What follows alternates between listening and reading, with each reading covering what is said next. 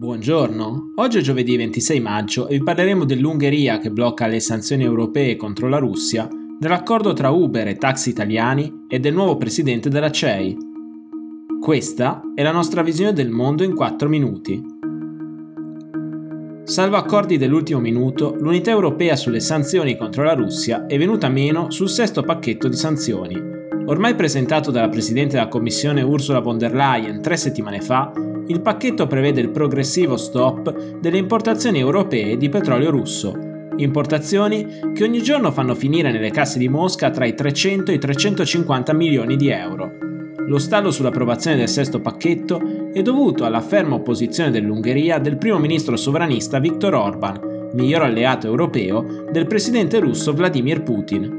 L'Ungheria è infatti totalmente dipendente dal petrolio russo per i suoi consumi interni e si oppone a ogni forma di sanzione, nonostante nei giorni scorsi le siano già state concesse proroghe sull'entrata in vigore del divieto di importazione e promessi sostegni economici da parte dell'Europa.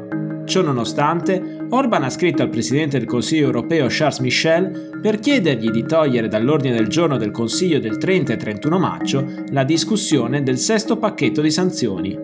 Per il primo ministro ungherese, discutere a livello di leader in assenza di un consenso sarebbe controproducente e non farebbe altro che mostrare le nostre divisioni interne, senza offrire una possibilità realistica di risolvere le nostre differenze. Ancora una volta, l'Ungheria tiene in ostaggio l'intera Unione Europea grazie al meccanismo dell'unanimità previsto dalle regole del Consiglio Europeo. Uber ha raggiunto un accordo con It Taxi, principale consorzio italiano, che permette di prenotare un taxi tramite app in oltre 90 città. Secondo la nuova intesa, i taxi che raccolgono passeggeri sull'app It Taxi potranno ora essere prenotati anche attraverso quella di Uber. Allo stesso tempo, i tassisti potranno accettare sia le prenotazioni di It Taxi che quelle di Uber.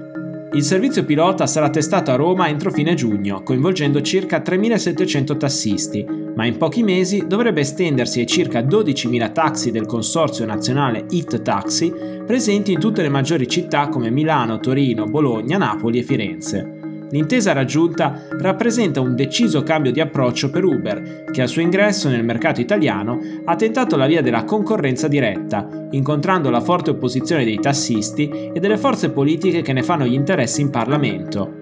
La via dell'integrazione si è invece rivelata di successo in diversi paesi del mondo, riducendo gli attriti tra autisti privati e tassisti con regolare licenza. Secondo le stime dell'azienda, nel 2021 le richieste di noleggio auto in Italia tramite Uber Black, l'unica funzione di Uber concessa nel nostro paese riservata a chi ha una licenza di noleggio con conducente, sono state di 6,7 milioni. Un mercato che ora si integrerà con quello dei taxi tradizionali, per una commissione sull'app di Uber stimata al 6% del totale del costo della corsa. La Conferenza Episcopale Italiana ha un nuovo presidente. Si tratta dell'arcivescovo 66enne di Bologna Matteo Zuppi. Papa Francesco lo ha scelto da una terna di nomi proposta martedì mattina dai vescovi italiani, che comprendeva anche Paolo Ilo Iudice, arcivescovo di Siena, e Antonino Raspanti, vescovo di Acireale e attuale vicepresidente della CEI. Zuppi subentrerà a Gualtiero Bassetti, arcivescovo di Perugia e Città della Pieve, in carica dal 2017. A differenza di Bassetti, considerato una scelta di compromesso tra l'ala progressista e quella conservatrice dei vescovi italiani, Zuppi ha posizioni apertamente progressiste. Nei suoi anni come parroco e poi vescovo di Roma e Bologna, ha sempre portato avanti un'idea di chiesa in uscita, in linea con quella su cui insiste Papa Francesco, che sia più vicina e attenta ai poveri, ai migranti, ai tossicodipendenti e alle loro famiglie. Zuppi si è anche distinto per le sue dichiarazioni sulla necessità di politiche di integrazione dei richiedenti asilo e di apertura della Chiesa cattolica verso gli omosessuali. Già nel 2020, Zuppi scriveva nella prefazione di un libro che quando nelle nostre comunità cominceremo davvero a guardare le persone come le guarda Dio, allora anche le persone omosessuali e tutti gli altri cominceranno a sentirsi naturalmente parte della comunità.